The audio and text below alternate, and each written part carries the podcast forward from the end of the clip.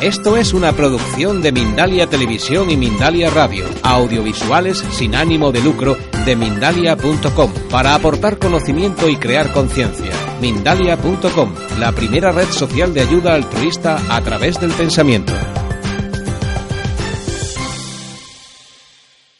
Yo diría, para empezar, esta exposición que la separación de las personas al partir de esta vida es temporal, puesto que la muerte no existe. Tan solo existe la muerte del cuerpo. El espíritu Dios lo ha creado eterno. Esta conferencia es para informar cómo deberíamos afrontar la pérdida de un ser querido, puesto que la muerte, repetimos, no existe. La pérdida del ser querido que parte, el dolor que nos produce y que no es normal, el espiritismo nos aclara e informa en profundidad ese tema dándonos varias opciones al respecto. En primer lugar, nos debemos de apoyar en la oración. Es la base principal. Veamos qué nos dicen nuestros hermanos espirituales por su experiencia y por su sabiduría. Cuando un ser querido o un amigo se va de este mundo o se va de nuestro lado, desencarna o muere, como queramos decirlo, mas en el velatorio deberíamos guardar silencio y respeto. Por ese ser querido al que vamos a despedir. Sin embargo, no siempre es así. Se forman algunos grupos donde se habla casi de todo, llegando a hablar hasta de política y de fútbol. Y yo digo que con todo respeto deberíamos cuidar nuestra actitud.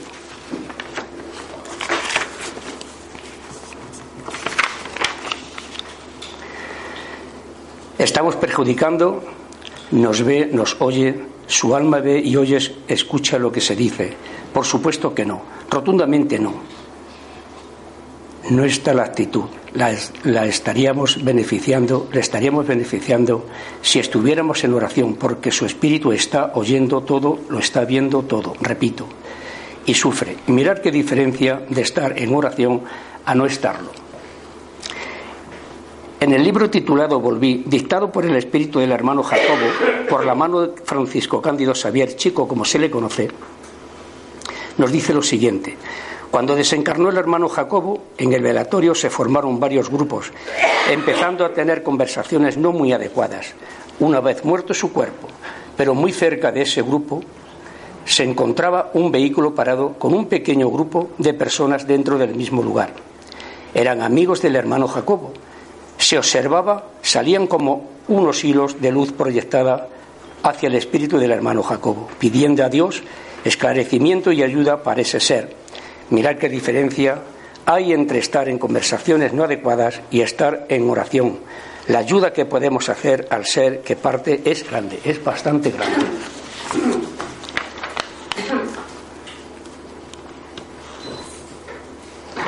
Para comentar los velatorios, es cierto todo este murmullo que se forma en los velatorios. ya sabemos el bullicio que se forma y es cierto. No hace mucho tiempo yo fui con mi mujer a despedir a un conocido y a dar el pésame a sus familiares, lo cual hay una sala donde está el cuerpo del difunto donde suelen estar los familiares más allegados y otra sala al lado donde normalmente están los amigos y conocidos. Pues bien, yo me salí a otra sala mucho más amplia y un poco más tranquila. Me puse debajo de dos ventanales muy amplios y oigo por el pensamiento que no es muy a, muy a menudo en mí. Yo por lo menos lo entendí mucho más claro que cuando me hablan por la palabra humana. Qué cansado estoy. Qué ganas tengo que termine todo esto ya. Y es cierto, es que en realidad somos igual, solamente que quedamos el cuerpo a un lado, pero tenemos también como cuando vamos al hospital con todo el amor del mundo a visitar a un amigo, a un familiar sin darnos cuenta, yo el, perdón, yo el primero levantamos mucho la voz y la verdad que es que lo que hacemos es perjudicarle. Cuando alguien pierde a un ser importante para sí, la persona atraviesa por un proceso normal llamado aflicción.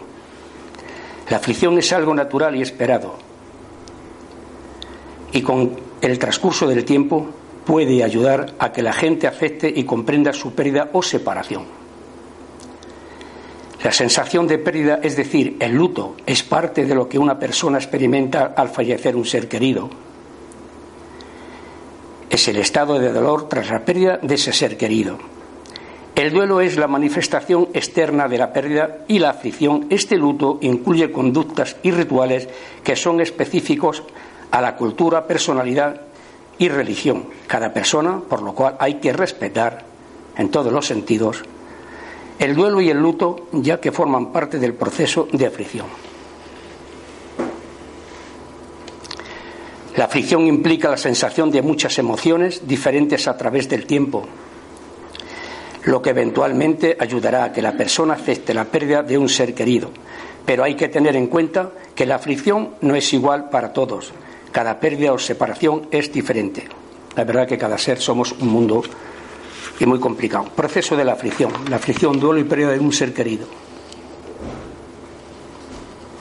Cuando alguien pierde a un ser importante para sí, la persona atraviesa por un proceso normal llamado aflicción. La aflicción es algo natural y esperado. Y con el transcurso del tiempo puede ayudar a que la gente acepte y comprenda su pérdida o separación. La sensación de pérdida, es decir, el luto, es parte de lo que una persona experimenta al fallecer un ser querido. Es el estado de dolor tras la pérdida de ese ser querido. Sobre el luto os voy a comentar. Por mi tierra, yo soy de Andalucía, aunque no se me note, y verdaderamente cuando fallece eh, un ser querido, pues bueno, las zapatillas son negras, las medias negras, la falda negra, el jersey negro, el velo negro, todo, absolutamente todo negro, porque representa ese dolor, entre comillas. Digo entre comillas porque no todos, ojo, pero algunas personas, no todas y no todos, dicen, ay, qué descanso me ha quedado, qué tranquilidad, qué descanse, que yo también voy a descansar. Hay de todo. Una cosa es la representación, con todo el respeto, y otra cosa es el sentimiento. Si verdaderamente el sentimiento fuese transparente, ¿cuánto tenemos que desear? Muchas personas piensan que la aflicción es una sola instancia y que es un periodo corto de dolor o tristeza como respuesta a una pérdida. Sin embargo, la aflicción puede perdurar por mucho tiempo al incluir todo el proceso de lidiar emocionalmente con la pérdida. La aflicción normal nos permite eventualmente dejar ir a un ser querido y seguir adelante de una forma saludable. La aflicción es dolorosa, pero es importante que expresen su aflicción. También es importante que se les brinde apoyo a través de este proceso. Cada persona se afligirá por la pérdida de sus seres de forma distinta. La duración y la intensidad de las emociones que las personas experimentan varían de acuerdo a cada persona. Aunque algunas personas han descrito la aflicción como un proceso que sucede en fases o etapas, a menudo no se siente como tal para la persona que se encuentra en luto. Puede que se sienta más como una montaña rusa emocional, con subidas y bajadas, que dificultan ver cualquier proceso, progreso en el proceso de sobrellevar la pérdida.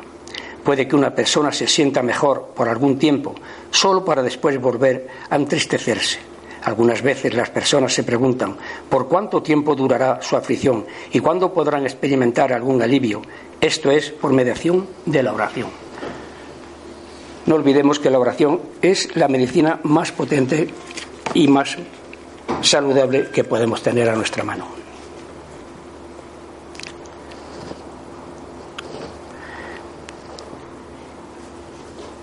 Que nos ponemos en vibración con su espíritu y le, envolvemos en amor y paz, por ejemplo.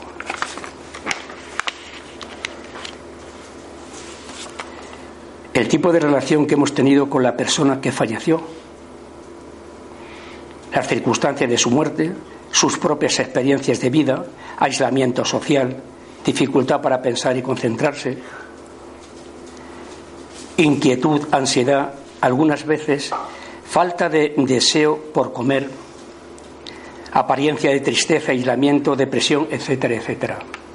Hasta la idea del suicidio, cosa que nunca, nunca se debe de hacer, jamás.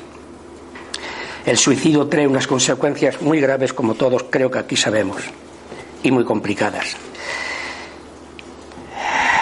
Hay un libro titulado en Memorias de un suicida, que ahí explica paso por paso lo que ese espíritu pasó, tanto en la vida terrenal como en la vida espiritual.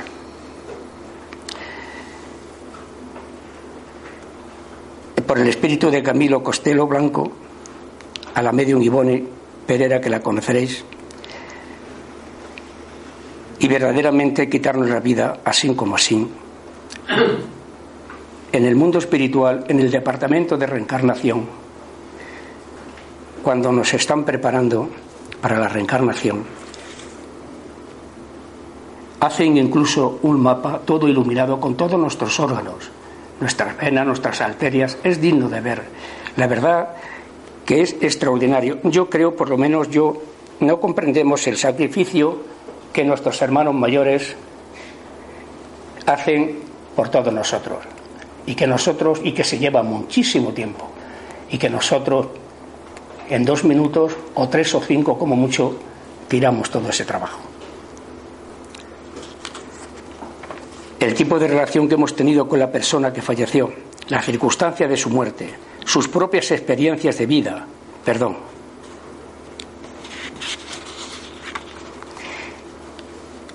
Los estudios han identificado los estados emocionales que las personas experimentan generalmente.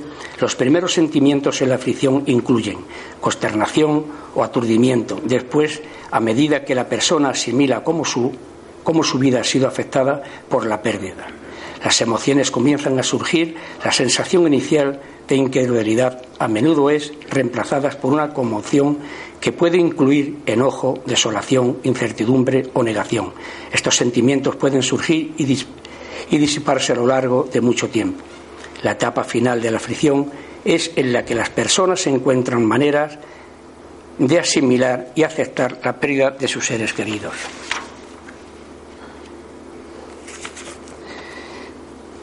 Eh, hay personas que estamos y nos llamamos muy bien, nos queremos muchísimo os voy a comentar una expresión de un compañero, de un conferenciante, concretamente eh, en el Congreso Espírita Mundial de Valencia,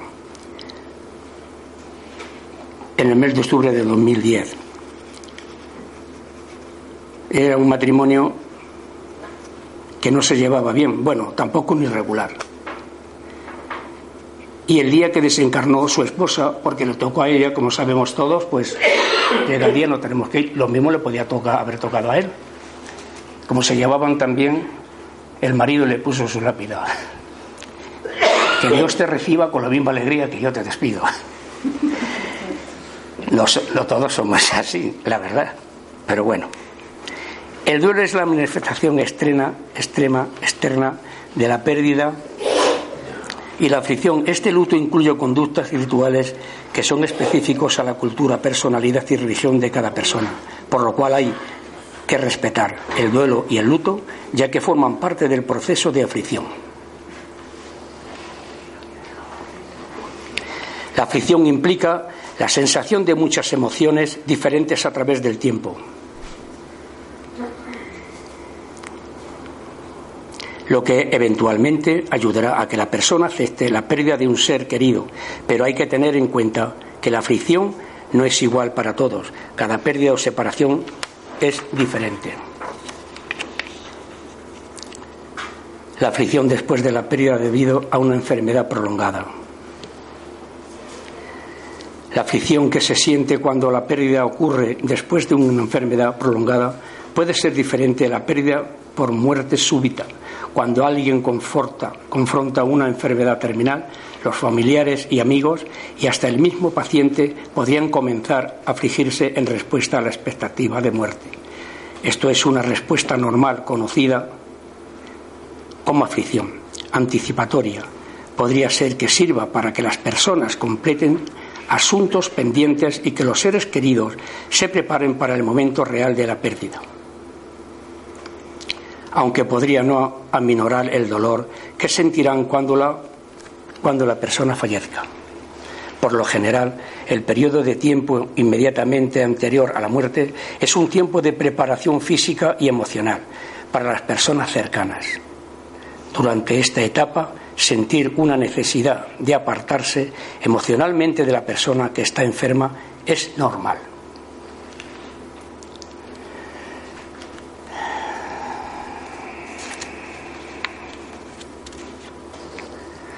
La misma situación, al ver el sufrimiento del enfermo, hace se aparte por unos momentos para tomar aire y poder continuar con la ayuda que se le está prestando. Muchas personas consideran que están preparadas para la pérdida debido a que se espera el desenlace, pero cuando llega el momento real, la separación, se puede resultar impactante y causar sentimientos inesperados de tristeza en la partida. Para la mayoría de las personas, la muerte real da comienzo al proceso normal de la aflicción.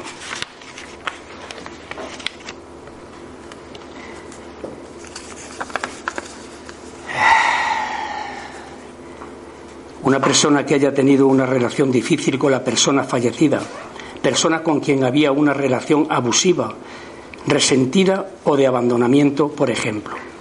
A menudo se sorprende tras la muerte del paciente debido a las emociones tan dolorosas que experimenta. No es, no es inusual que surja un profundo desconsuelo. Conforme a la persona en luto, se aflige por la relación que desearía haber tenido con la persona fallecida y no tener oportunidad de haberla logrado. Podría ser que algunas personas experimenten alivio, mientras que otras se pregunten por qué no experimentaron sentimiento alguno sobre la muerte de dicha persona. Cuando la persona en luto tuvo una relación difícil o distante con la persona fallecida. El arrepentimiento y la culpa también son comunes. Todo esto es parte del proceso de asimilación y resignación, pero no cabe duda que más tarde o más temprano el duelo se hace presente. La verdad que yo, por mi experiencia, es cierto que debemos de reconciliarnos, estemos cargados de razón o no. Eh, una de mis cuñadas, bueno, estaba en su hogar y yo en el mío, y no había mucha relación. Pero cayó, llegó el día que cayó enferma y Mm, mi conciencia, eh, pues debes de ir a reconciliarte con ella, ya que está enferma y ya no puede venir porque no se podía mover. Bueno, y así pasaba un día y otro, pero yo tenía un remordimiento ahí, un, un llamamiento cada día, varias veces al día. Claro, los hermanos nos ponen todos los medios, pero nosotros tenemos que dar el paso. Bueno, era un sin vivir, entre comillas, pero sí, sí un poquito grave. Hasta que ya un día decidí y cogí y fui a verla. La fui a ver varias veces hasta el último día de su agonía. Eso me desapareció por completo. No volví a tener ese remordimiento ni esa preocupación. De hecho, en la mesa mediúnica, vino cierto día e incluso estuvo hablando con, con mi mujer. Creo que es muy importante la reconciliación porque pasa factura. Bueno. Obtener ayuda durante el proceso de la aflicción. Las sensaciones de asesoría emocional para el duelo constituye el tipo de ayuda profesional. Puede que tenga forma de encontrar esta asesoría a través de los servicios de referencia de su proveedor de atención médica. Médico, enfermera o trabajador social, psicólogo, etcétera, etcétera. Este tipo de atención ha mostrado que reduce el nivel de angustia que enfrentan las personas después de haber perdido a un ser querido pues les ayuda a pasar con más facilidad por las fases de la aflicción. La aflicción, además, la asesoría para el duelo puede ayudar a las personas a ajustarse a sus nuevas vidas sin ese ser. La duración del dolor puede depender, puede depender de la carencia, de la cercanía, de la relación con la persona fallecida. Y si era de esperarse, el desenlace, los amigos, las familiares y la fe pueden ser fuentes de apoyo, más la terapia, como dijimos con anterioridad. Hay muchas terapias y muy buenas. La terapia Flores de Bach, si dais con una buena terapéutica o con un buen terapéutico, os puedo decir que da muy buen resultado.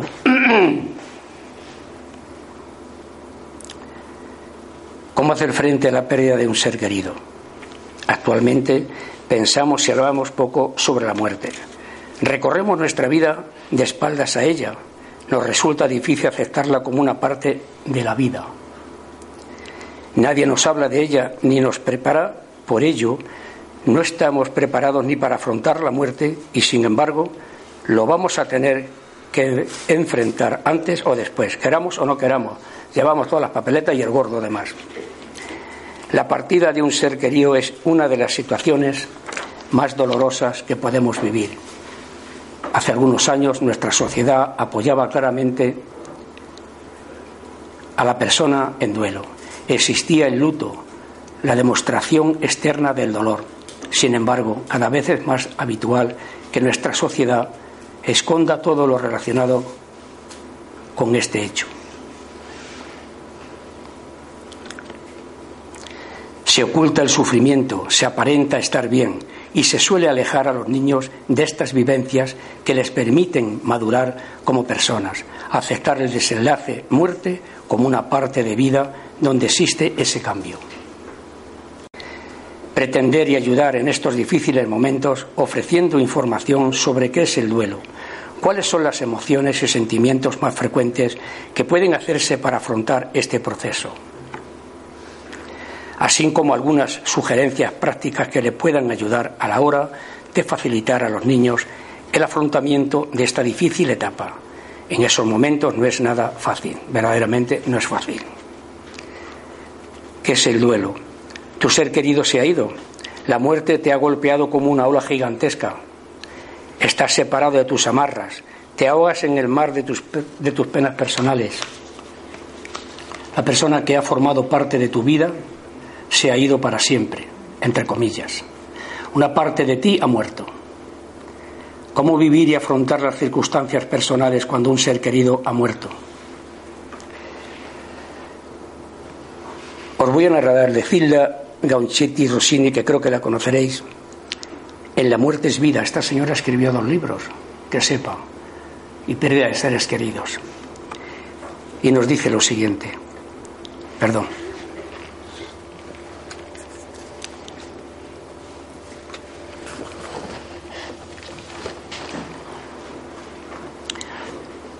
Para afirmar que muerte es vida, es preciso que se tenga plena convención de esa verdad. Sabemos nosotros, los espiritualistas, que somos constituidos de cuerpo y alma. Aprendemos desde niños que extinguido el cuerpo por el fenómeno de la muerte, el alma sobrevive. ¿Cómo será esa vida y para dónde el alma va? Se va. Constituye un punto de interrogación para la mayoría. Arriesgados como estamos a los problemas del cada día, no encontramos tiempo suficiente ni disposición para estudiar y pensar sobre el asunto, como si se tratase de algo de menor importancia. Lo tenemos como a un lado. Encontramos más cómodo apoyarnos en las lecciones aprendidas en la infancia o en los credos que heredamos de nuestros pasados. Usamos la inteligencia que tenemos para discernir y esclarecer todo lo que se relaciona con la vida material, tornándonos a veces eruditos, cientistas, sabios y no nos interesamos por el mayor de los problemas del ser humano. La muerte. La muerte parece que causa miedo, pero no es así. Es la única cosa que tenemos la seguridad que nos acontecerá, por más que tratemos de impedirlo. Y nosotros, aunque espiritualistas, por displicencia o por miedo, nos burlamos procurando olvidar el grave problema de la muerte. Apegándonos cada vez más a la vida material, a los placeres y ambiciones que la vida proporciona, nos sentimos sedientos de poder y de gloria, como si viviésemos apenas este puñado de años que pasamos en la tierra lo más pleno posible. Sin embargo, desde la infancia espiritual ya nos fue dicho que extinguido el cuerpo, el alma sobrevive, siendo así nuestra vida es eterna. A pesar de esa certeza, no procuramos saber lo que realmente acontecerá con nosotros cuando pasemos al otro lado de la vida. Cuántas criaturas hay plenas de inteligencia y que llegaron a la cúspide de la sabiduría en la tierra y no tanto al recibir la visita de la muerte se comportan cual niños, temerosos por falta de esclarecimiento del fenómeno. Leyendo este libro, lector amigo, usted obtendrá la certeza de que muerte es vida, de que al dejar el cuerpo en la tierra, el alma o espíritu, como queramos llamarlo, estará más vivo que nunca, con todos los caracteres que forman su personalidad cuando estaba encarnado. Usted percibirá también que morir es regresar a nuestra verdadera patria, la patria espiritual que nos espera allí, depende de nuestro comportamiento aquí en la tierra. No se trata de una teoría sobre el asunto, sino de un problema vivido. Esta, la historia de una madre que, protegida por la misericordia divina, viene acompañando a la evolución de sus hijos en la vida allende de la sepultura. Lado a lado con ellos, a pesar de estar todavía encarnada en la tierra, siente sus problemas, sus alegrías y tristezas.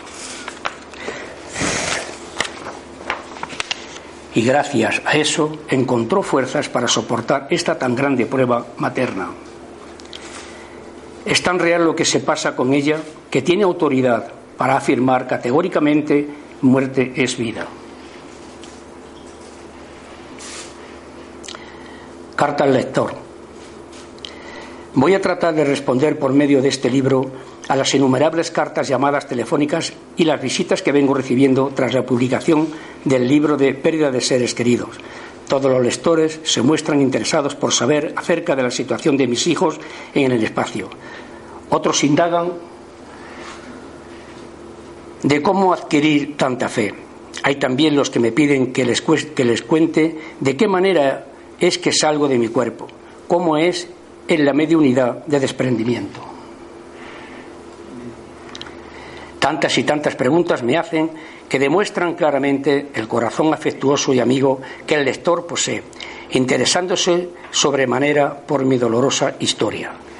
Antes de conversar con usted, que ya conoce, deseo dirigirme al lector que por la primera vez irá a leer algo que escribo. A usted, lector amigo, que me va a conceder el honor de leer este libro y que no conoce con el título de Pérdida de seres queridos, es a quien deseo escribir en primer lugar para que entienda bien lo que aquí voy a relatar. Muerte es vida. Trata de las comunicaciones que continúo a tener con mis dos únicos hijos que desencarnaron en un desastre automovilístico y con los cuales entré en contacto tres días después de su pasaje y agraciada que fui por la misericordia divina, esas primeras comunicaciones, bien como es histórico de lo ocurrido y el porqué de yo haber aceptado ese pasaje como siendo la hora llegada. Fueron relatados en pérdida de seres queridos. No lo hago nuevamente para no abusar de la paciencia y buena voluntad del lector que ya conoce mi dolorosa prueba materna. Con todo, es preciso que yo les presente ligeramente los personajes de esta gran prueba. Eran cuatro estudiantes del colegio Mackencine de, la capital de San Pablo. Drausio, que ha salido a la imagen, el mayor,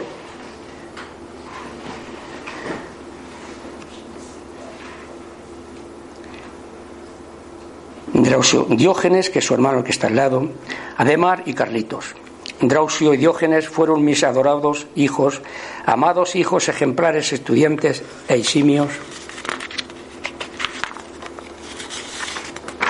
y criaturas queridas por todos los que los conocieron. Y como sabemos que la cosecha es según la siembra, Si ellos fueron tan queridos es porque sembraron mucho amor.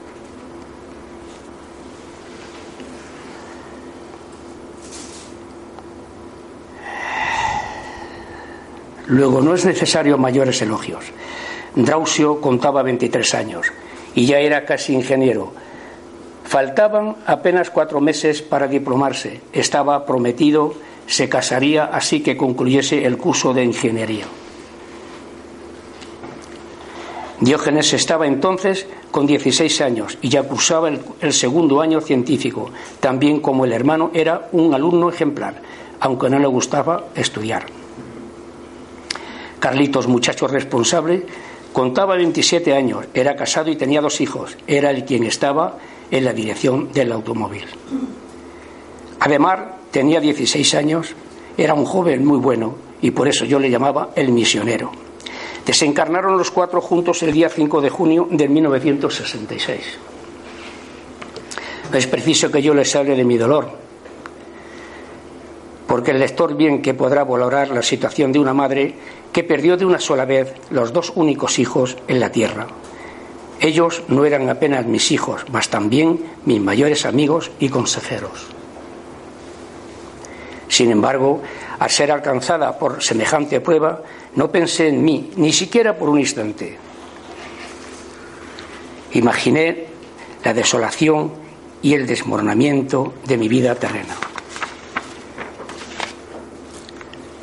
Solamente pedí fuerzas a Dios para ayudarles que un espíritu de luz me situase, junto a ellos. Conocedora que soy de la doctrina espírita, la cual ya estudiaba y practicaba hacía más de 20 años, sabía de la dolorosa situación en que se encontraban por haber partido tan bruscamente.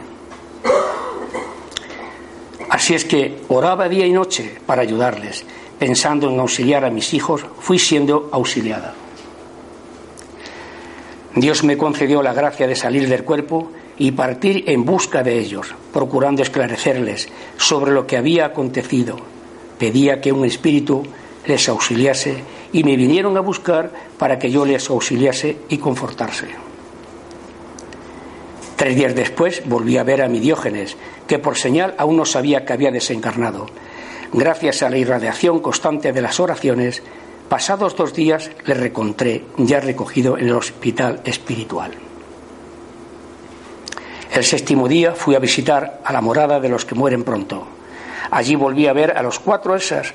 A los cuatro, esa visita fue confirmada en el primer mensaje que mi hijo Drusio nos envió por medio de Francisco Cándido Xavier, cuando hacía tres meses y medio que había desencarnado. Ella es tan importante que voy a publicarla nuevamente. Ese mensaje también confirma mi idea al hospital espiritual.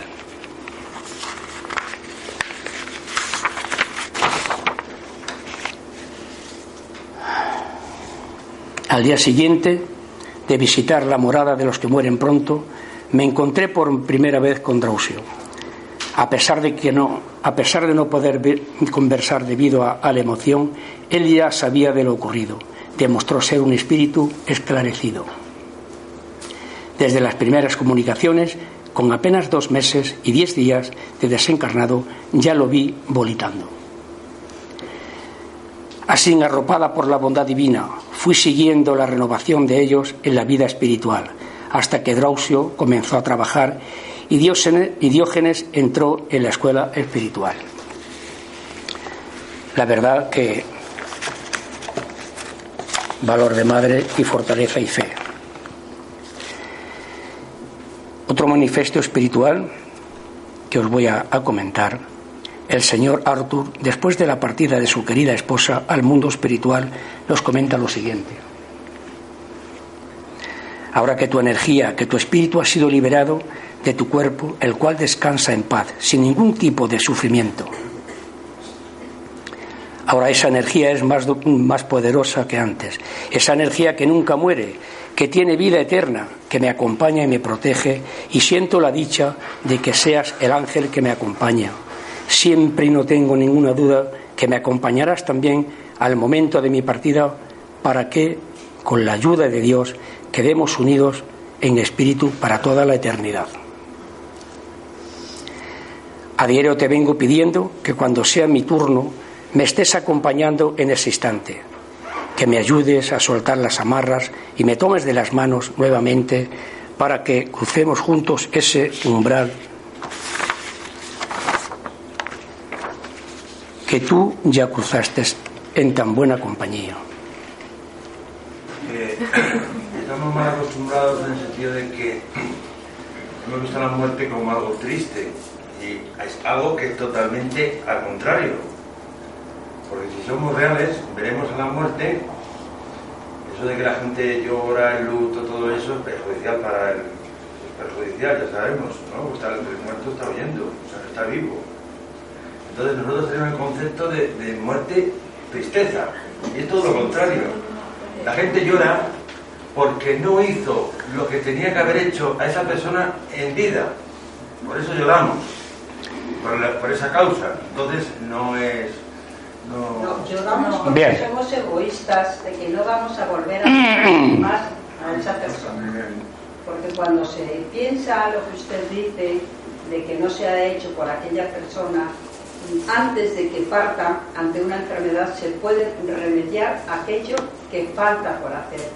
Pero lloramos porque no vemos al ser querido más es una especie de amor egoísta, porque todos, normalmente la gente, los que estamos en esto, sabemos que la, muerte no existe, tampoco la vamos a coger con una alegría enorme, pero sabemos que nos tenemos que ir y que seguimos preexistiendo. Luego entonces lloramos porque no vemos más al ser querido. Es una especie de eh, mira, como tú bien dices, en realidad cuando no tenemos el conocimiento que hay después de, la muerte, como hemos comentado. Pero incluso con, con estos conocimientos no es igual decirlo que luego pasarlo. Verdaderamente tendríamos que llorar cuando venimos a encarnar aquí. Dios nos da esta oportunidad, pero venimos a sufrir y a pasar pues pasos mal andados de vidas pasadas. Quien no ha llegado todavía a estos conocimientos, el por qué venimos de esta manera y que sabemos que hay vida después de la muerte eterna, es distinto, por completo. Es lógico que lloren y de todas maneras, por un espíritu, por muy preparado que esté, el sentimiento no hay quien lo quite. Aunque sabemos que vamos a reunirnos. Mira, nos vamos a reunir con nuestros seres queridos y seguro que muchas noches. Seguro.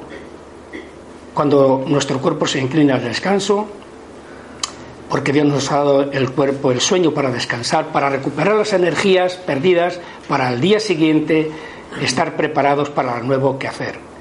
Seguro que estamos con muchos seres queridos, pero por circunstancias, algunos sí, otros no tanto, y nuestros guías nos cortan esos recuerdos porque ellos saben más que nosotros. Pero seguro que estamos. Claro, no es igual llegar a decir, hola Santiago, que estoy aquí. Ya es que no veo a Santiago aquí en cuerpo, ni a María, ni a Aurora, ni a ti, por ejemplo. Yo comprendo que eso es muy distinto, pero sí que estamos más de lo que nosotros creemos. De todas maneras, habla poco de la muerte porque la vemos en los demás, pero en realidad, claro, nosotros, como no sabemos ni el día ni la hora, sí es cierto que aunque es un ejercicio que puede incluir gente que pueda pensar, yo no lo digo, lo ha dicho una persona además ha sido un jesuita, sí. él se, figuraba a sí mismo en su entierro, porque va a ser real. Entonces no tenemos miedo a la muerte porque nosotros vamos a vernos a nosotros mismos. Porque la noche puede venir mañana. La gente piensa en los demás, pero no pensamos en nuestra propia muerte. Y debemos de fijarnos en eso para que no tengamos la muerte es vida. Es decir, yo me veo a mí mismo en el ataúd que me van siguiendo gente dirá. Yo no lo digo, ¿eh? Lo ha dicho una persona que es jesuita y encima ha dicho que no es por el, hecho, sino como es realidad, pues tengo que verme a mí mismo también en esa realidad. Sí, perdona un segundo. Mira, eh, de seguida, Víctor, mira, eh, hay personas muy preparadas y saben cuándo van, las hay. Y saben, pero hay que estar muy preparado, porque a ver cualquier de las personas que digas que mañana eh, Jorge se va a las 3 de la tarde. Bueno, hay que estar muy preparado La verdad que sí. Todo el mundo no estamos preparados. Y que vemos nuestro entierro y demás, depende de nuestro adelanto, por supuesto que sí, sin duda ninguna. No lo dudes, claro que sí. Depende de nuestro adelanto y depende cómo nos aferremos, cómo estemos apegados a nuestra materia y a nuestras costumbres. Influye mucho. una cosa. la última. Sí, la última. No hay cosa más bonita que un familiar que ha desencarnado, que ha muerto, venga a despedirse. No ocurre con todos, porque el dolor, eh, la aflicción tan fuerte y demás, eh, y su estado puede atraparle, pero nos demuestran eh, que ellos están bien, cuando están bien, están ahí, se despiden de nosotros, nos dicen adiós, y vuelven y luego y, nos escuchan. O sea que cuidado también con esa aflicción que no sea muy duradera, que pensemos, gracias porque se han ido, porque tenían que irse. Como espíritas que somos, tenemos un pequeño conocimiento ya, digo pequeño porque no sabemos mucho, suficiente como para eh, razonar y no alargar más esa aflicción. Sí, dos segundos, Aurora, dos segundos. Mirad, si supiéramos, creo que muchos lo sabemos, el perjuicio que le hacemos cuando un ser querido se ha ido, cuando ha fallecido en un automóvil, en un accidente de determinado sitio, hemos visto que vamos por la carretera y vemos una cruz, supiéramos el daño que le estamos haciendo al llorar tanto, si supiéramos cuando nos están diciendo, papá o mamá, dejarme por favor que me están perjudicando, y cuando vamos a los cementerios a llorar, le perjudicamos un montón. Pero bueno, todo el mundo no estamos preparados para eso. Claro. Generar un drama mayor, aunque hay que entender a las personas cuando solo piensan que esta vida es lo único que hay. Bueno, muchas gracias por todo.